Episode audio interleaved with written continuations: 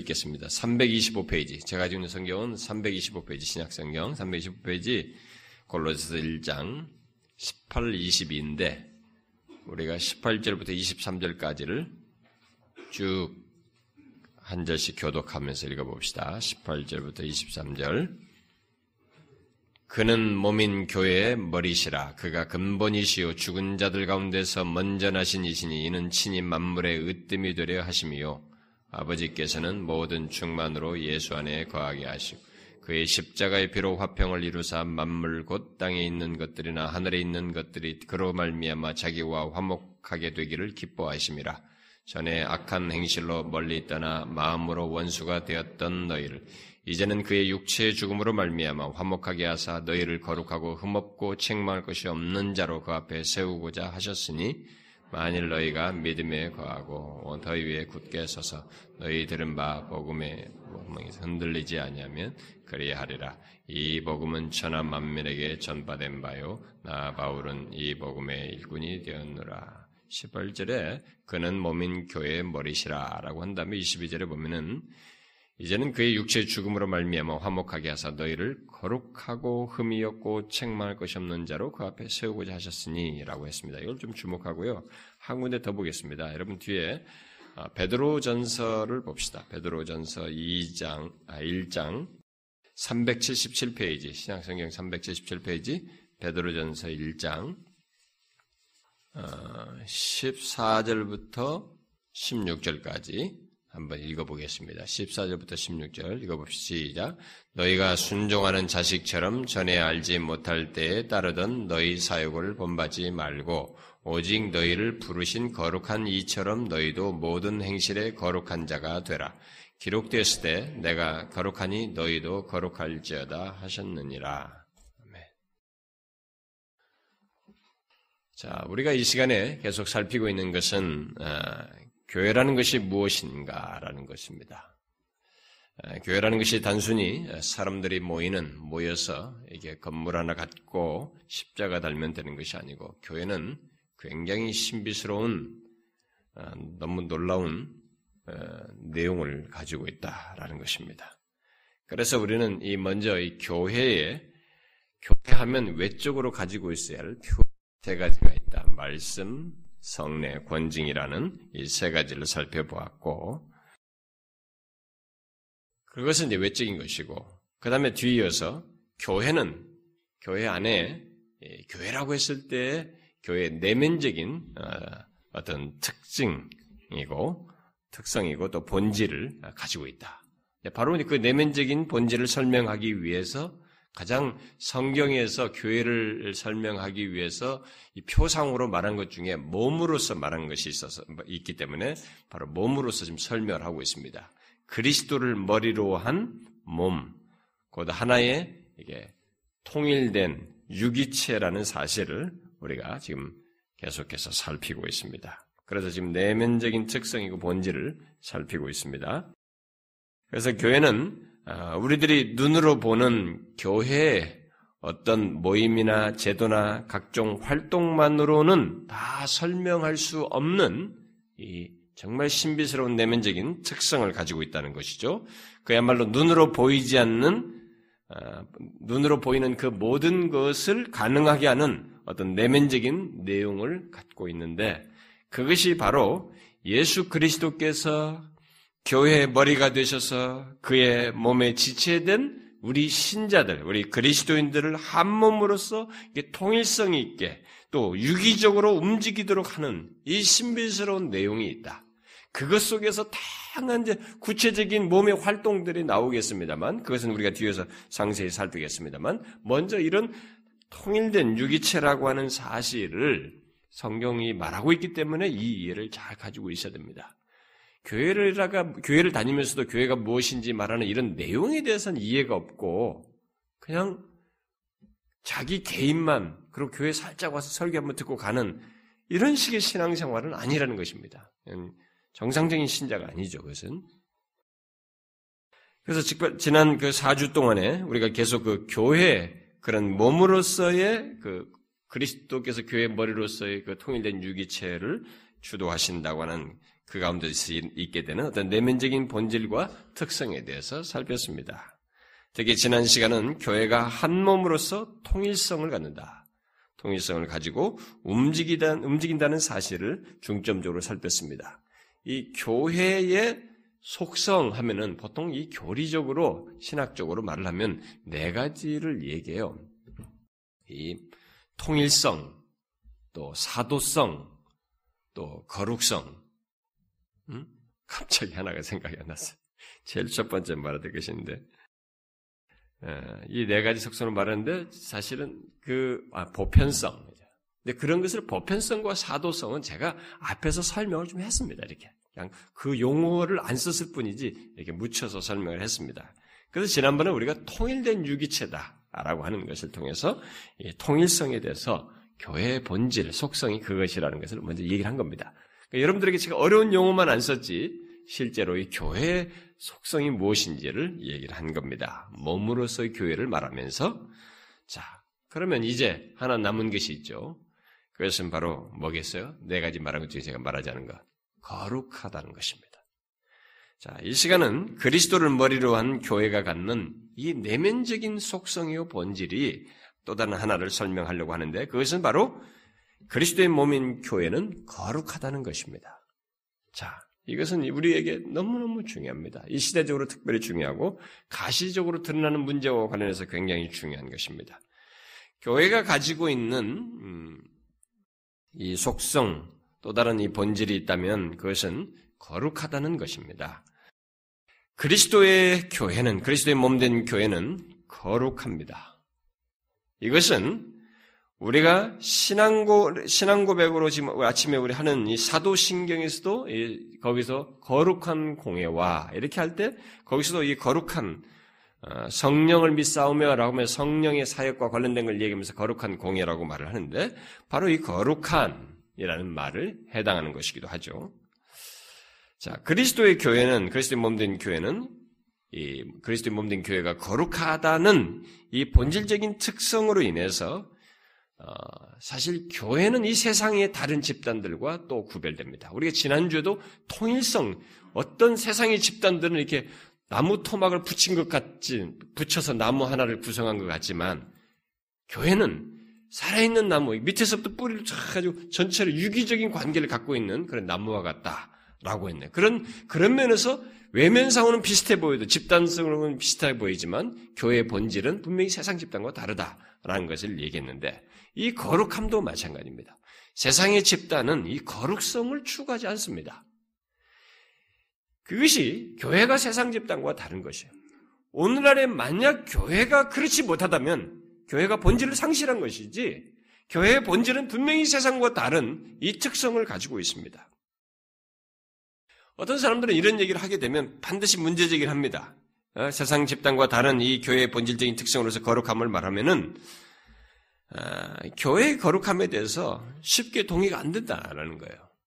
왜냐하면 그리스도의 몸인 교회에 지체된 자들의 삶이 오늘날 소위 교회 교회의 모습이라고 하는 것이 거룩하다고 할 수 없다는 것입니다.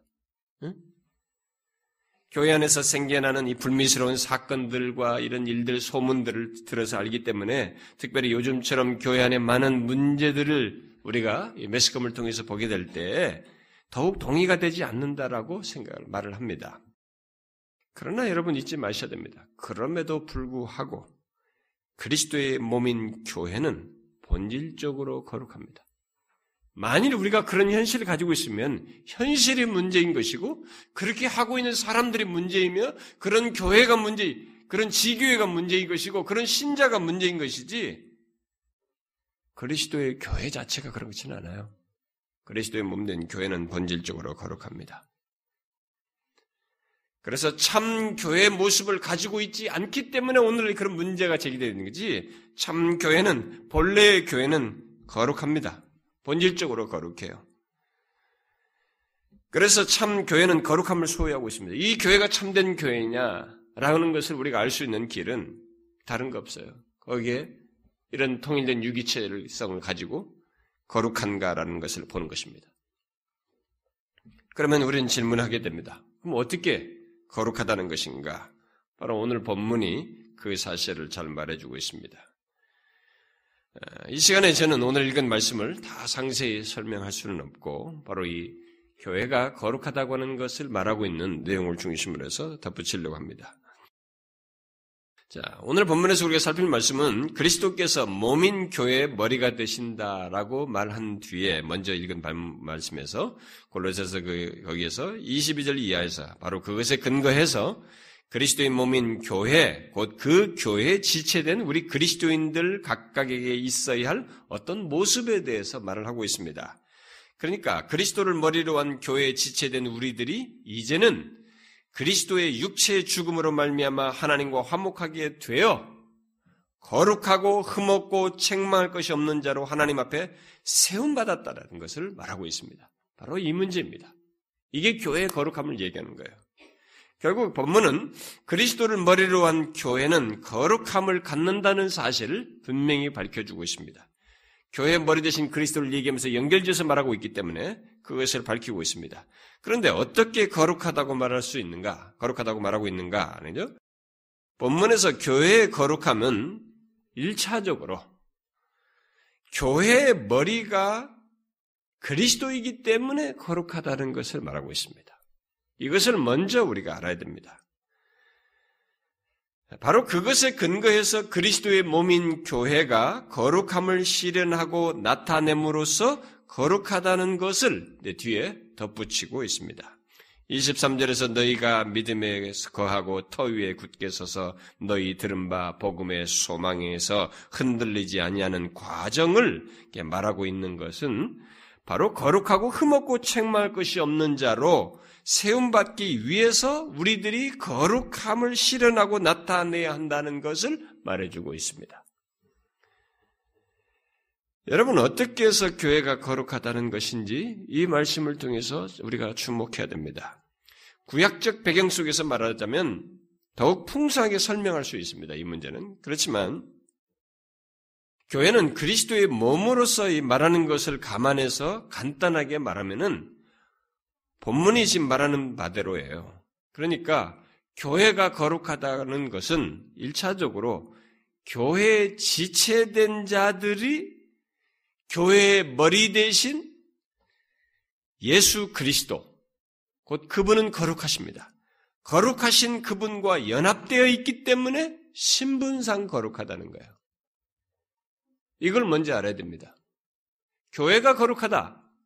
지체들이 거룩하다라고 했을 때 1차적으로 말한 것은 우리와 연합되어 있는 한 몸을 이루고 있는 이 교회를 몸으로. 한 몸으로 했다면 그 머리 한 몸의 머리를 예수 그리스도로 말하고 있는데 바로 그 예수 그리스도와 연합되어 있기 때문에 거룩하신 그분과 연관되어 있기 때문에 신분상 거룩하다는 것이에요.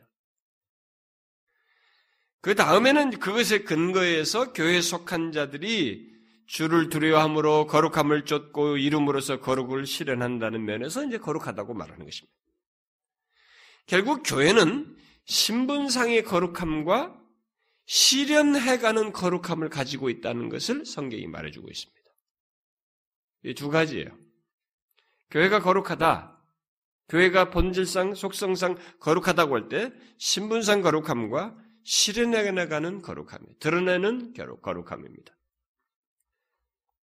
자, 그렇다면 교회가 거룩하다고 할 때는 이 두 가지를 이제 항상 가지, 생각을 해야 되고 아, 이두 가지를 다 가지고 나타낼 때에 거룩하다라고 말할 수 있는 것입니다. 네, 교회 제대로 된 모습을 가졌다고 말할 수 있는 것입니다. 여러분 교회가 왜 거룩한지 아시겠죠? 성경에 이게 뭐 여러분들이 성경에 있는 사실이기도 하지만 이게 이제 체계적으로, 체계적으로 말한다는 것은 교리적으로 이게 설명을 함으로써 우리가 이해를 정확히 하는 것입니다. 교회의 거룩함은, 자, 제일 먼저, 뭐예요? 왜, 어떻게 해서 거룩하다고 그랬어요? 교회의 머리 대신 예수 그리스도 때문에 거룩합니다.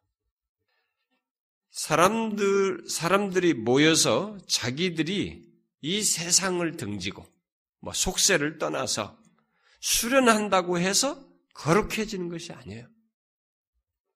교회의 거룩함이 이 세상의 모든 집단과 종교 집단과 차이가 있는 것이 바로 이겁니다. 이 세상의 종교 집단 중에는 나름대로 외형적으로 속세와 구분되어서 뭔가 세상과는 좀 달라 보인다. 조금 이들이 좀 달라 보인다라고 하는 뭐 거룩이라는 단어를 성경으로 쓸 수가 없는데 어쨌든 이들이 그런 유사한 모습을 가지고 있다라는 말을 자기들이 할 수 있을지 모르지만 성경적으로 볼 때 이 거룩함을 그런 종교 집단에도 쓸 수가 없어요. 왜?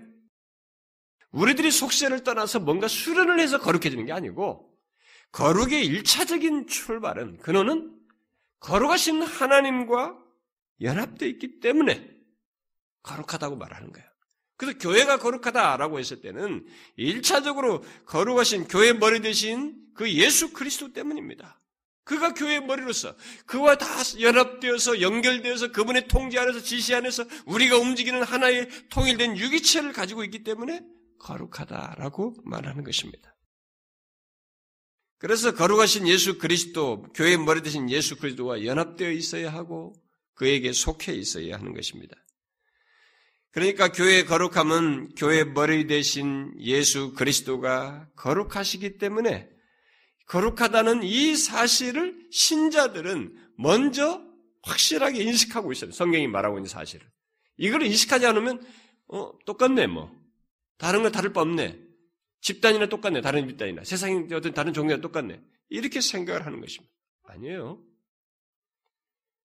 여기는 선명하게 구별된 흠과 티가 없는 죄가 전혀 없는 하나님 자신이시기도 하신 예수 그리스도와 연합됨으로써 교회는 거룩한 거예요. 물론 그것이 드러나게 되고 또 드러나야 합니다만 그것은 그 다음 문제, 2차적인 것이고 일단 교회의 거룩함을 말할 때 그 근거는 우리의 행실 이전에 교회 머리 대신 예수 그리스도 때문입니다. 바울은 고린도 교회가 많은 문제들을 가지고 있었음에도 불구하고 여러분 고린도 교회가 얼마나 많은 문제가 있었어요. 뭐 예배를 오용하지 않나, 뭐 영적인 은사를 남용하지 않나, 서로 분쟁하고 음란하고 말이죠. 거기서 교만하게 드러내고 도덕적으로 타락하고 말이죠. 이런 많은 문제들을 가지고 있었음에도 불구하고 그 고린도 교회 성도들에게 편지를 쓸 때 편지 서두에 뭐라고 썼습니까? 고린도에 있는 하나님의 교회, 곧 그리스도 예수 안에서 거룩하여지고 성도라 부르심을 받은 자들에게 편지한다고 그랬습니다. 그렇게 문제가 많은데도 불구하고 그들을 가리켜서 하나님의 교회다. 그런데 어떤 교회냐? 그리스도 예수 안에서 거룩하여지고 성도라고 부르심을 받은 자들로 구성된 교회다. 이렇게 말했습니다. 문제가 많은데 어디서 이런 거룩함을 얘기할 수 있어요? 그것은 바로 그리스도 예수 안에서 거룩하여진 그러니까 그리스도와 연합한 교회 그리스도께서 그들의 머리가 되시기 때문에 그런 것입니다. 어떻게 그들이 거룩하여지고 성도로 부르심을 받을 수 있었어요? 그건 예수 그리스도 안에서 아닙니까? 그들이 예수 그리스도와 연합되었기 때문 아닙니까? 그들의 머리 대신 예수 그리스도 때문이 아닙니까? 다른 말로 해서 예수 그리스도 안에서 죄 사함을 얻고 거룩한 백성으로 일컬어지기 때문이 아닙니까? 그러므로 교회의 거룩함을 말할 때 또는 교회 지체된 우리들의 거룩함을 말할 때 우선적인 근거가 되는 것은 다른 거 없어요. 예수 그리스도입니다. 교회의 거룩함을 말할 때 예수 그리스도. 근거로서 항상 얘기해야 되는 것입니다. 그래서 제가 여러분들에게 교회 얘기하면서 계속 예수 그리스도 얘기하는 것을 잘 유념하셔야 됩니다. 그래서 이 교회 하면서 거기에 예수 그리스도의 다스리심, 그의 거룩함, 그분의 인도, 그분의 역사, 그분의 성품, 그분의 마음과 행실, 그분이 하시고자 하는 사역이 드러나지 않으면 그건 교회가 아닌 거예요. 사람들끼리 모여서 자기들이 으쌰으쌰 하는 것입니다. 우리는 교회의 거룩함의 근거로서 예수 그리스도를 말함으로부터 모든 것을 시작해야 됩니다. 거룩하신 예수 그리스도 때문에 교회가 거룩하며 그의 지체된 우리들 또한 거룩한 것입니다. 교회가 어떤 것을 드러내기에 앞서서 다시 말해서 교회에 지체된 우리들이 무엇을 드러내기에 앞서서 교회는 교회 머리 대신 예수 그리스도 때문에 거룩한 거예요. 이런 성격을 가지고 있는 집단은 이 세상에 존재하지 않습니다. 교회 외에는. 없어요. 베드로는 이방인 교회를, 이방인 교회들을 두고 말을 했지 않습니까? 오직 너희는 택하신 족속이요 왕 같은 제사장이요 거룩한 나라요. 그랬어요. 그의 소유된 백성이니. 교회가 그렇습니다. 우리는 흔히 거룩이라고 하는 것을 우리가 이루어야 할 무엇으로 생각하는 경향이 많고 거의 그 부분에 초점이 많이 가 있어요. 내가 거룩해야 된다. 여기에 일차적 초점을 많이 둡니다. 그걸 우리가 잘 수정해야 됩니다. 그게 분명히 중요한 거 맞아요. 맞는데 거룩은 일차적으로 내가 생성하고 만들어내는 것이 아니에요. 그것은 근거에 의해서 가질 수 있는 것입니다. 성경은 거룩을 일차적으로 죄 씻음 받고 의롭다함을 받은 신자에게 이미 있는 내용으로 먼저 말하고 있어요. 고린도 교회 보낸 편지에서 바울은 고린도 교회 성도들을 두고 이렇게 말을 했죠. 주 예수 그리스도의 이름과 우리 하나님의 성령 안에서 씻음과 거룩함과 의롭다함을 받았느니라 이렇게 말했습니다. 이미 소유한 것으로 말해요. 여기서 바울은 거룩함을 예수 그리스도를 믿어 죄 씻음 받음과 의롭다함을 받은 최초의 역사와 함께 언급을 하고 있습니다. 이 때문에 예수를 믿어 그리스도인이 된 사람은 그 사람을 가리켜 성경은 성도라고 세인트라고 부르고 거룩한 백성이라고 말하는 것입니다. 카톨릭에서는 성 누구, 김대건, 성 어거스틴 몇 사람들에게만 이 성자 세인트를 붙입니다. 아니에요. 성경은 예수 믿는 모든 사람이 예수 그리스도 때문에 세인트가 됐다는 거예요. 성도가 됐다는 것입니다. 성이에요, 성. 성 박순영입니다, 여러분. 하나님 나라에서는 그런 거예요. 여러분 중에도 예수 믿는 사람 모두가 다 그렇습니다. 아예 거룩함을 얻은 자로 여기고 있습니다. 무엇 때문입니까? 바로 거룩하신 예수 그리스도 때문에 우리의 머리 대신 예수 그리스도의 거룩함 때문입니다. 그와 연합되어 있기 때문이요. 그의 피로 죄 씻음을 받아 성별되었기 때문입니다. 여러분 왜 교회를 거룩하다고 하는지 아시죠? 제가 먼저 강조하는 이것을 절대 놓치면 안 됩니다. 이걸 먼저 확고히 하셔야 됩니다. 잊어서는 안 됩니다. 거룩의 기준은 우리의 행실 이전에 거룩하신 하나님, 바로 우리 주님과의 관계 유무에 따라서입니다. 여기서 거룩은 말할 수 있는 출발점이 형, 예, 가능하게 되는 것입니다.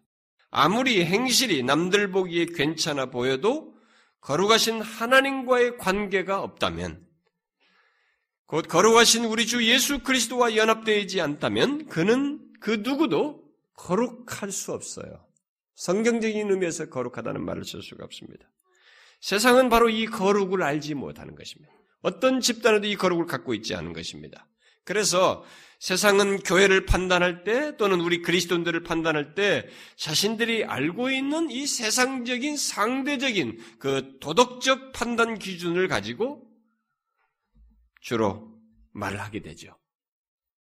그러나 거룩은 이 세상 사람들이 기대하는 어떤 행동을 하는 것이기에 앞서서 먼저 하나님께로 구별되는 것이에요. 그러므로 거룩하신 분과 관계가 없다면 그 어떤 것도 거룩하다라고 거룩이라는 말을 할 수가 없고 그 말의 의미를 띌 수가 없습니다. 교회를 거룩하다고 하는 것은 또 우리 그리스도인들을 거룩하다고 하는 것은 같은 맥락이에요. 우리들의 행동 이전에 먼저 우리들이 하나님께로 구별되었기 때문에 예수 그리스도로 말미암아 하나님께로 구별되었기 때문에 거룩하신 예수 그리스도와 연합되었기 때문에 그렇게 말을 하는 것입니다. 이것을 먼저 하는 것이 중요합니다. 왜냐하면 예수 믿는 사람들 중에서도 거룩을 자신의 행실 안에서만 생각하고 말하는 사람이 많기 때문에 그래요. 이건 우리가 수정될 사실이에요. 그래서 거룩을 자꾸 상대적인 것으로 여기는 것입니다. 상대적인 것. 아닙니다. 우리의 거룩함은 일차적으로 거룩하신 하나님 때문이요. 우리의 머리 대신 예수 그리스도 때문입니다. 제가 이 말을 한 20번 했습니다. 이걸 여러분들이 잊지 말아야 됩니다. 그런데 교회 거룩함은 그것만 있는 것은 아닙니다. 분리할 수 없는 또 다른 하나가 있습니다. 반드시 분리하지 않고 같이 생각해야 할 또 다른 것이 있습니다. 그게 뭐예요? 아까 말했죠? 행실로 실현되고 나타나는 거룩이 있어요. 거룩하신 하나님과 관련되어서 갖는 이 거룩은 추상적인 거룩이 아니고 죽은 거룩도 아니고 실제적이고 구체적으로 행실로 드러나는 거룩입니다. 따라서 교회의 거룩 또한 또는 그리스도의 몸에 지체된 신자들의 거룩 또한 관념이나 이론이 아니라 앞에서 말한 어, 하나님 때문에 우리 예수 그리스도 때문에 우리가 거룩하대라고 생각하면서 머릿속으로만 생각하는 것이 아니라 그 사실이 자신의 행실로 나타나는 것이 분명히 있어요. 있어 있고 있어야 하는 것입니다. 현실로 나타나는 거룩이요 삶으로 드러나는 거룩이 있다는 것입니다. 그러면 이런 교회의 거룩은 어떻게 드러날까? 그것은 교회 머리 대신 예수 그리스도께서 거룩하신 것처럼 그리스도의 몸인 교회 지체들이 거룩함을 나타냄으로써입니다. 바로 이것에 대해서 베드로서의 말씀이 잘 말해주고 있습니다. 그는 이방 교회들에게 이방 이방 교회 성도들에게 편지를 쓰면서 다음과 같이 말을 했죠. 너희가 순종하는 자식처럼 전에 알지 못할 때에 따르던 너희 사욕을 본받지 말고 오직 너희를 부르신 거룩한 이처럼 너희도 모든 행실에서 거룩한 자가 되라. 기록되었으되 내가 거룩하니 너희도 거룩할지어다 하셨느니라. 교회는 신분상 거룩하면서 동시에 거룩함을 위해서 부름받았어요. 거룩하신 자와 연합된 교회, 곧 우리 그리스도인들은 우리를 부르신 거룩한 분처럼, 거룩한 이처럼 모든 행실에서 거룩한 자가 되어야 하는 것입니다. 결국 교회의 거룩함은 그 교회의 지체들인 우리들의 모든 행실에서 거룩한 자로 행함으로써 나타난다는 것입니다. 교회는 우리 한 사람 한 사람 한 사람을 이렇게 분자로 해서 구성되어 있습니다. 지체로 해서 구성되어 있어요. 그러므로 교회의 거룩함이 현실적으로 나타나기 위해서는 우리 개개인이 모든 행실에서 거룩함을 나타내는 것이 있어야 합니다. 그것이 이 본문에서 말하는 바예요. 교회가 거룩하다고 할 때 그 속에는 바로 이 두 번째 내용이 함께 포함되어 있는 것입니다. 그러므로 교회의 거룩함은 우리들이 이렇게 모여 있을 때만 거룩한 척 하는, 거룩해 보이는 그런 것을 나타내는 것이 아니라 그리스도의 몸인 교회 지체된 우리들 각각의 모든 삶의 현실 속에서 우리들 각각의 삶의 행실이 다 거룩해야 하는 것입니다.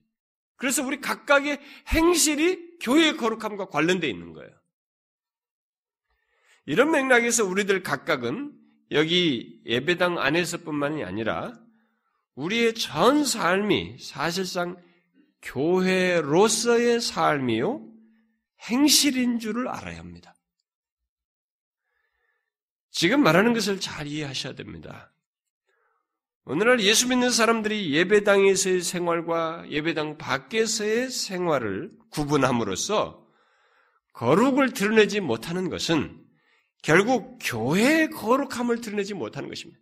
자신들이 세상에 가서 일상의 삶 속에서 거룩함을 드러내지 못할 때 그것은 결국 교회의 거룩함을 드러내지 못하는 것이 되는 것입니다. 오늘날 그리스도인 개개인의 문제가 터질 때마다 뭐 어느 교회에서 무슨 일이 벌어졌다 터졌다 누가 어떤 사람이 목사가 무슨 일 했다 어떤 신자가 어떻다 이런 것이 터질 때마다 교회의 거룩치 못함이 함께 언급되는 것은 그렇게 다루어지는 것은 자연스러운 거예요. 자연스러운 것입니다. 왜냐하면 우리 개체가 바로 교회의 거룩함을 드러내는 개체로 존재하거든요. 그러므로 교회의 거룩함은 교회에 지체된 우리들의 전 삶을 통해서 나타난다는 것을 잊어서는 안 되는 것입니다. 교회 안에서만의 생활을 말하지 않습니다. 우리의 전 삶이 교회의 거룩과 관련되어 있고 따라서 거룩이 전 삶에서 우리 개개인의 전 삶에서 나타나야 하는 것입니다. 본문 이 베드로서의 말씀은 교회 지체된 자들에게 오직 너희를 부르신 이처럼 너희도 모든 행실에서 행실에 거룩한 자가 되라 그랬어요.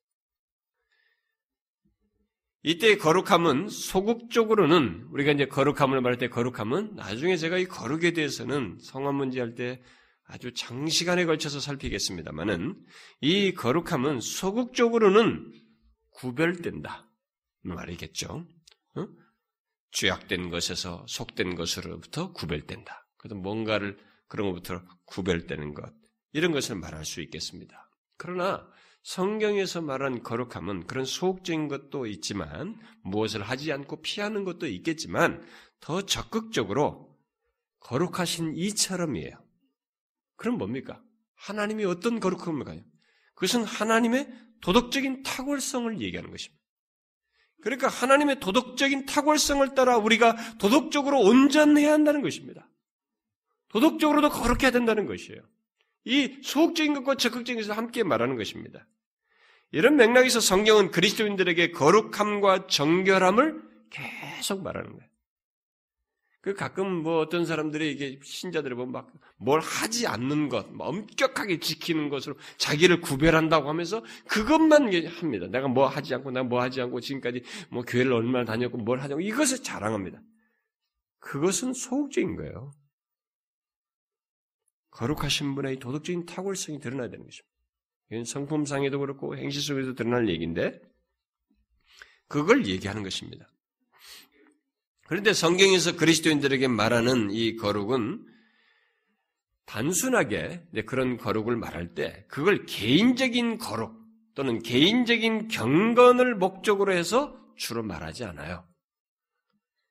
주로 교회에서 성경에서 말한 그리스도인의 거룩을 말했을 때 그 거룩은 여러분들이 잘 파악해 보면 놀라울 정도로 하나님과 연관지어서 또 그리스도의 몸인 교회와의 관계 속에서 하나님의 백성 공동체와의 관계 속에서 거룩을 말합니다. 잘 생각하셔야 됩니다. 오늘날 우리 신자들이 이런 성경적인 사실을 거의 생각지 않고 개인 플레이를 하는 거예요. 완전히 개인주의 신앙이 들어와가지고 그냥 나만 예수 잘 믿고 나 혼자 복 받으면 다 되는 거야. 내 문제만 해결받으면 끝이야. 아니에요. 이 거룩을 얘기할 때 하나님과 연관지어서 그래서 내가 거룩치 못할 때 하나님이 모독을 당해요. 그분의 이름이 욕보이는 현실이 벌어지고 그리스도의 몸과의 관계에 있기 때문에 하나님 백성 공동체와 관련되기 교회가 욕을 먹어요. 이런 일이 생기는 것입니다. 우리는 이 사실을 항상 염두에 두어야 합니다. 그러니까 거룩함에 대한 성경의 언급들이 결국 교회의 표지로서 곧 교회의 지체된 자들의 이런 삶 속에서 선명하게 나타날 특징으로서 말하고 있다는 것을 우리가 유념해야 한다는 것입니다. 이것을, 이것과 관련해서 성경의 한 예를, 말씀을 인용하자면, 거룩한 관련해서 문제가 있었던 고린도 교회에 쓴 편지 속에서 나오는 얘기죠. 바울이 그랬습니다. 너희는 믿지 않는 자와 멍에를 함께 매지 말라. 의와 불법이 어찌 함께하며 빛과 어둠이 어찌 사귀며 그리스도와 벨리알이 어찌 조화되며 믿는 자와 믿지 않는 자가 어찌 상관하며 하나님의 성전과 우상이 어찌 일치가 되리요. 우리는 살아계신 하나님의 성전이다. 이렇게 말하고 난 뒤에 결론적으로 뒤에 가서 이렇게 말합니다. 그런즉 사랑하는 자들아 이 약속을 가진 우리는 여기서 약속은 하나님께서 그의 성전인 우리 안에 거하여서 나는 너희의 하나님이 되고 또 그들은 나의 백성이 되리라고 하는 약속이요. 또 내가 너희 아버지가 되고 너희는 내 자녀가 되리라고 그 약속입니다. 바로 그 약속을 가진 우리는 하나님을 두려워하는 가운데서 거룩함을 온전히 이루어 육과 영의 온갖 더러운 것에서 자신을 깨끗하게 하자. 이렇게 말했어요. 무엇을 말합니까? 고린도 교회 성도들의 삶이 개별적인 삶으로 끝나는 것이 아니라는 것이에요. 그들의 전 삶은 살아계신 하나님의 성전으로서의 삶이라는 것을 말해주고 있습니다. 곧 거룩을 나타내는 삶이라는 것입니다. 그렇다면 그리스도인의 전 삶은 결국 어떤 삶이라는 거예요? 바로 교회로서의 삶이에요. 교회의 거룩을 나타내는 삶인 것입니다. 잘 이해하셔야 됩니다. 예배당 안에 있든 밖에 있든 우리의 모든 삶의 영역이 교회로서의 삶이요, 교회의 거룩함을 나타내는 삶이라는 것입니다. 제가 오늘 이 부분에 대해서 굉장히 간단하게 지금 언급을 하는 것입니다. 핵심적인 사실만 언급하는 것입니다만은 이것은 성경이 거룩을 말할 때 근본적으로 말하고 있는 중요한 내용이에요. 너무나 우리들은 거룩을 개인적인 차원에서만 생각합니다. 아니에요. 교회로서의 거룩으로 생각해야 되고, 교회 몸으로서의 거룩으로 생각해야 되고, 교회의 거룩함을 나타내는 것과 관련해서 거룩으로 생각을 해야 됩니다. 그래서 개인적으로 자꾸 생각하다 보니까 내가 거룩지 않은 것에 대해서 대단히 괜찮아 해요. 크게 심각하게 여기질 않습니다. 어? 그건 뭐, 내 하나쯤이야. 이렇게 하는 거예요. 지금 나 하나쯤이야가 여기까지 온 거예요, 우리가 지금. 그러니까 여기저기서 막 터지는 것입니다, 교회들만. 온갖 문제들이 많이 터지고 있어요. 근데 드러나서 우리 알지 못하는 것이 있잖아요. 예수 믿는 사람들이 돌아다니면서 우리들이 하는 거, 우리들의 뭐 행실 속에서, 이 세상에서 드러내는 것은 어떻습니까? 지금 교회 안 다니겠다고 하는 사람들 중에 옛날에 교회 다니셨죠? 이 말 한번 툭 던져보면, 아이고, 어떻게 하셨어요? 과거에 교회 다녔던 사람들 중에 지금 교회 마음 다친 사람 굉장히 많습니다. 그들 중에는 어떤 이유인지 모르지만 여러 이유가 있겠으나 그들 중에는 일단 먼저 선행된 교회, 먼저 믿은 자와의 관계 속에서 뭔가 이게 아닌 것을 본 거예요. 마음이 다칠 일을 본 것입니다. 그러니까 우리들이 교회를 다니면서 신자라고 하면서 교회로서의 삶을 살지 않은 것이지. 교회 거룩을 나타내는 삶을 살지 않은 것입니다. 그리스도인은 그리스도의 몸인 교회의 지체로서 거룩함을 소유하고 나타내는 지체로서 산다는 생각을 항상 해야 됩니다. 그리스도인의 삶은 개인의 삶이기에 앞서서 일단 그가 예수를 믿어서 그리스도의 몸 안에 지체가 된 이상 그리스도의 하나님 백성 공동체에 들어오고 나서부터는 그는 그의 삶은 개인적인 삶에 앞서서 교회로서의 삶이라는 생각을 항상 해야 하는 것입니다. 그리고 그 때문에 나의 삶은 교회의 거룩함을 지니는 삶이요, 지녀야 하는 삶이며, 그야말로 교회의 거룩함과 관련된 삶이라는 것을 기억하며 살아야 합니다. 그래야 오늘 이 베드로서 말씀대로 우리는 모든 행실에서 그것이 예배당 안에서든 밖에서든 가정에서든 회사에서든 홀로 있든 그야말로 거룩한 자로서 행해야 하는 것입니다. 그것은 거룩하신 그리스도를 머리로 한 지체에게 있어서 부인할 수 없는 모습이에요. 그래서 바울은 고린도에 있는 하나님의 교회 곧 그리스도 예수 안에서 거룩하여지고 성도라 부르심을 받은 그들에게 그러니까 이미 그들이 거룩하여지고 거룩한 자로서 부르심을 받은 그 그리스도인들에게 계속해서 이렇게 덧붙입니다. 하나님을 두려워하는 가운데서 거룩함을 온전히 이루어 육과 영의 온갖 더러운 것에서 자신을 깨끗하게 하자. 너희들은 거룩하게 부름받은 자들이다. 그런데 거룩한 부르는 너희들은 하나님을 두려워하는 가운데서 거룩함을 온전히 이루어 육과 영의 온갖 더러운 것에서 자신을 깨끗하게 해야 된다. 그렇게 말한 것입니다. 여러분 어떻습니까? 여러분은 교회로서 모든 행실에서 거룩함을 이루고 있습니까?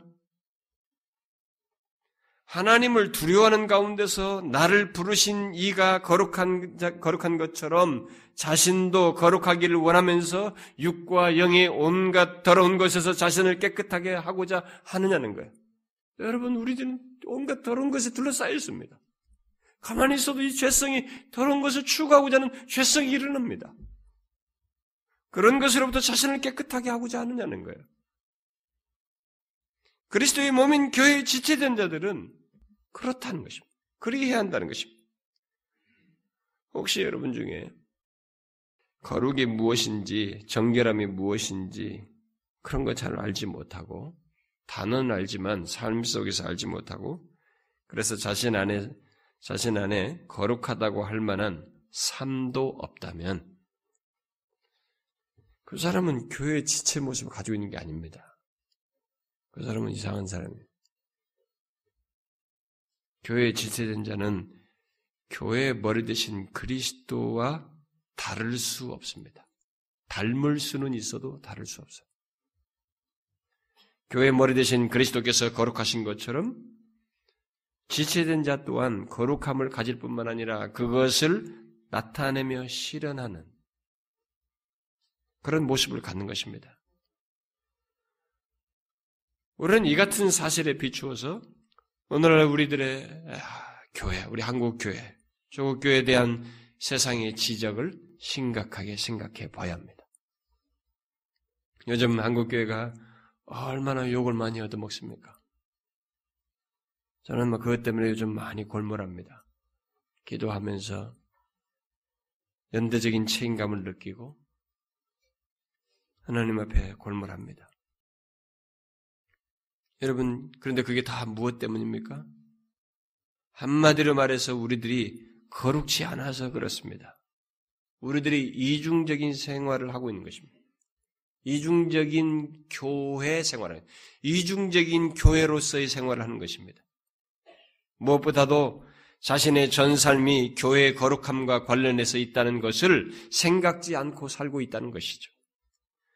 그리스도의 교회에 지체된 자들은 예배당 안에서든지 밖에서든지 그 어디에서든지 교회 머리 대신 그리스도께서 거룩하신 것처럼 자신도 거룩함을 지니는 것이 마땅함에도 불구하고 그러하지 않고 있는 것입니다.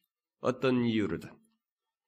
그런데 여러분 이 거룩을 아까 읽어드린 것처럼 우리가 육과 영의 이 더러운 것으로부터 깨끗게 하자는 이런 일을 거룩을 추구하는 이런 일을 하게 되는 것은 쉬운 지 아니에요, 여러분. 사단이 그런 추구와 행동을 가지려고 할 때마다 우리에게 집요하게 달라붙습니다. 우리에게 온갖 잡다한 생각들과 한 번 실수하고 실패하면 나자빠지도록 절망하도록 우리 안에서 절망을 불러일으키고 정죄감을 불러일으킬 정도로 집요하게 역사합니다. 우리가 거룩하게 생각지도 않고 살아갈 때는 그런 거 하나도 없어요. 쉽지 않을 수 있습니다. 그러나 중요한 것은 우리는 누구의 통제를 받습니까? 머리 대신 그리스도예요. 걸어가신 그분의 통제를 받습니다. 성령의 교통하심이 있습니다. 성령께서 우리에게 거룩한 걸 생각하게 하세요. 하나님의 진리를 생각하게 합니다. 주의 말씀을 생각하게 해요. 그래서 우리가 교회 안에서든 밖에서든 교회 머리 대신 그리스도께서 거룩하신 것처럼 거룩하신 것처럼 자신 또한 거룩한 자이고 또 그것을 나타내야 한다는 것을 잊어서는 안 되는 것입니다. 또 그것이 자연스럽게 드러나야 돼요. 그게 물론 쉽지 않아요. 제가 계속 말하지만 우리가 여기서 보면은 얼마나 서로가 우리가 서로 거룩해 보입니까? 밖에 나면 톤이 달라지는데 여기서는 톤이 팍 죽어 있잖아요. 자매님, 형제님, 집사님. 만년의 미소와 함께 서로가 그래서. 그 모습을 우리가 밖에서도 갖느냐. 다른 사람들에게 갖느냐. 그런 것을 생각하게 될 때마다, 물론 저는 몇 번 죽는 마음으로 이런 얘기를 합니다. 너는 잘하냐. 진짜 그러죠. 저는 제가 안 웃으면 너무 인상이 험하답니다. 그런데 제가 뭐 걸어 다닐 때나 밖에 나면서 막 히히 웃으며 돌아다닐 수 있는 것도 아니고. 그러니까 제가 목사라는 걸 모르는 사람이면 저 사람 참 인상 안 좋다 할 텐데. 근데 여러분, 중요한 것이잖아요. 우리의 도덕적인 그 외면의 이 모양, 이 관리 문제가 아니라 이 마음의 드러남 같은 건 있잖아요. 어? 죄악된 것을 거부하고 그런 추구를 기표하고 어? 자꾸 편애하고 사람들 나누고 시기하고 질투하는 것 대신에 포용하고 수용하려고 하고 이런 것은 마음에서 드러낼 수 있잖아요. 한번 잘 생각해 보세요. 이 거룩함의 문제는 제가 다음 시간에 한번 더 합니다만은 생각해 보시라고. 여러분들 중에 오래된 신자들 중에도요, 자기가 이 거룩함에 드러내는 이 모습에 대해서 되는지 안 되는지도 모르고 사는 사람도 있을 거예요. 제가 여러분들에서 보거든요. 우리 교회에서도 이게 오래 믿으면서도 진짜로 마음 여는 사람한테만 엽니다. 차, 정말 세월이 지나도 마음 여는 사람한테 열어요. 다른 사람 마음 안 열어요. 그게 뭐예요, 여러분? 당신은 교회 지체로서 거룩함을 드러내지 않고 있는 것입니다. 왜? 그리스도의 몸 안에서의 지체 있는 이 몇 명 안 되는 데서까지도 그 마음을 못 여느냐는 거예요. 왜 그걸 못 엽니까? 안에서도 그러니 밖에서는 어디 가겠어요? 요즘 우리 한국 교회는 희한한 현상이 벌어지고 있죠. 하나는 이 교회들마다 막 영성 영성합니다. 온 교회마다 영성 얘기해요.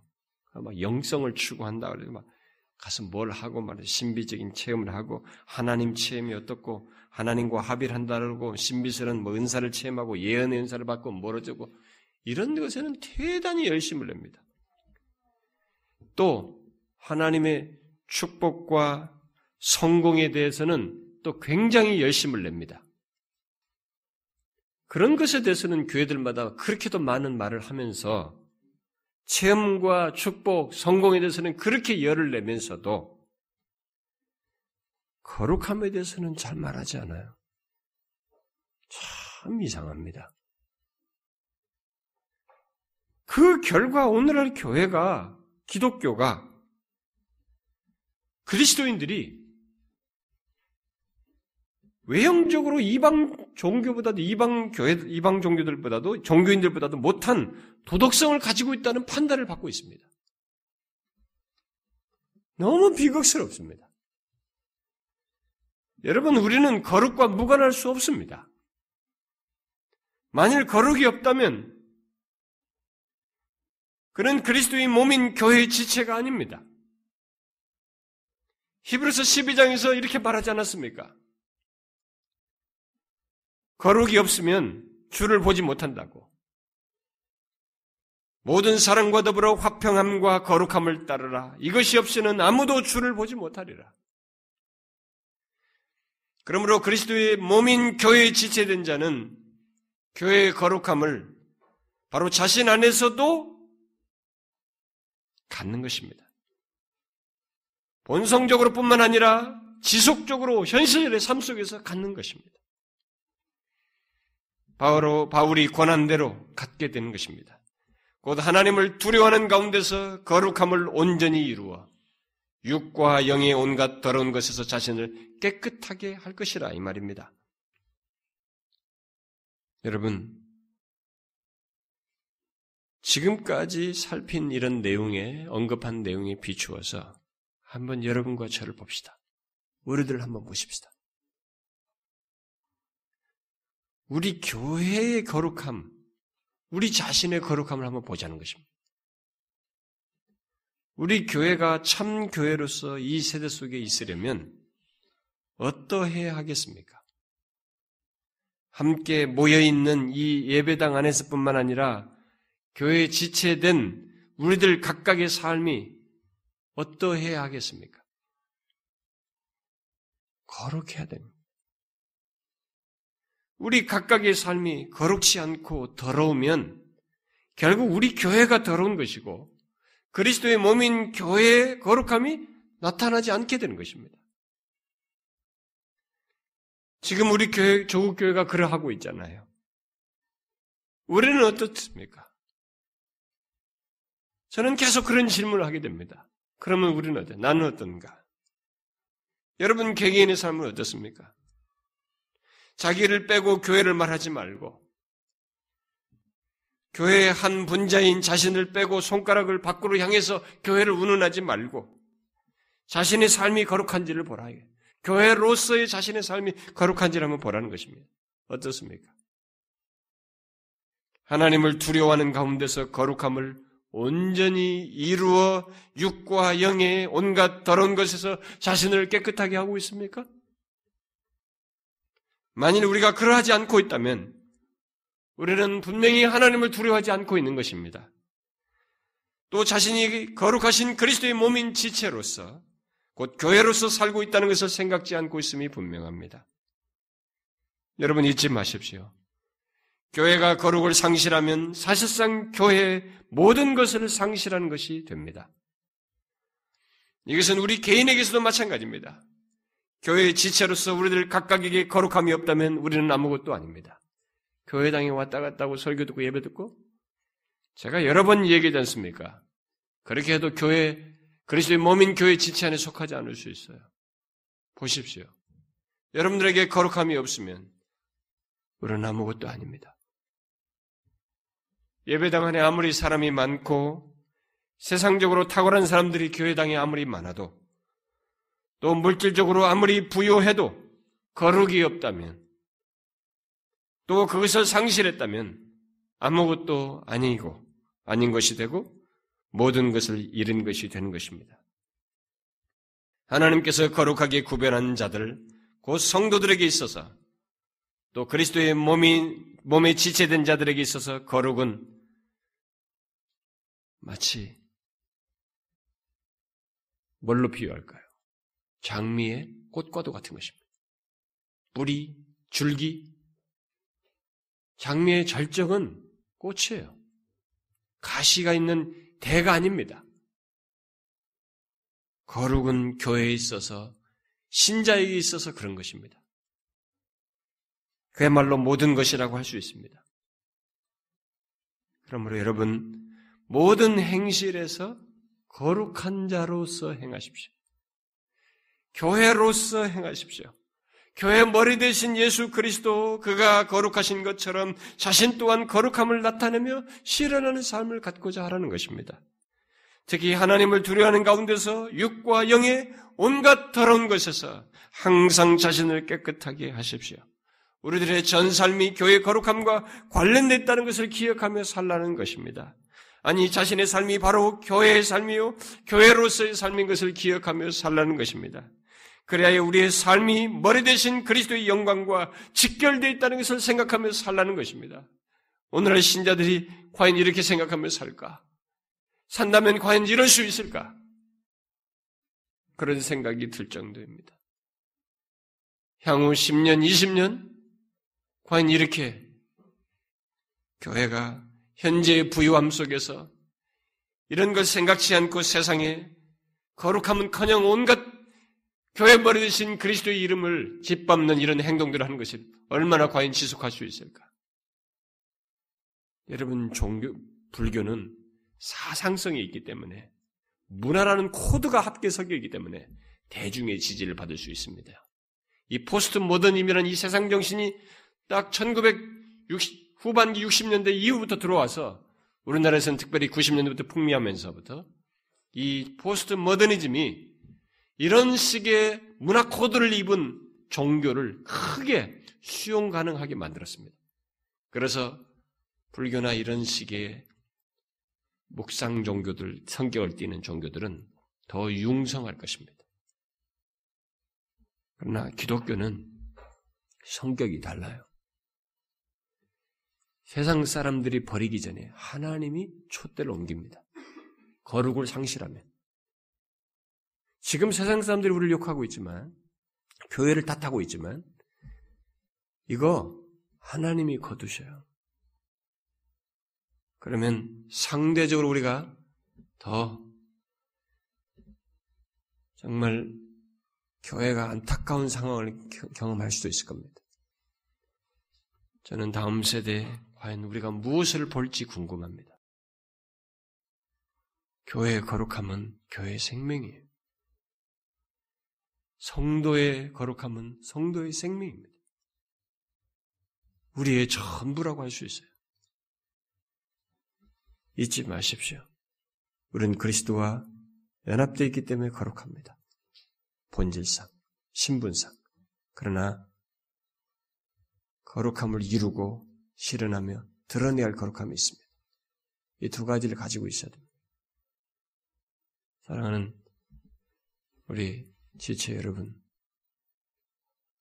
비록 우리들이라도 이 말씀을 듣고 이 세상 속에서 육과 영의 온갖 행실들을 깨끗게 함으로써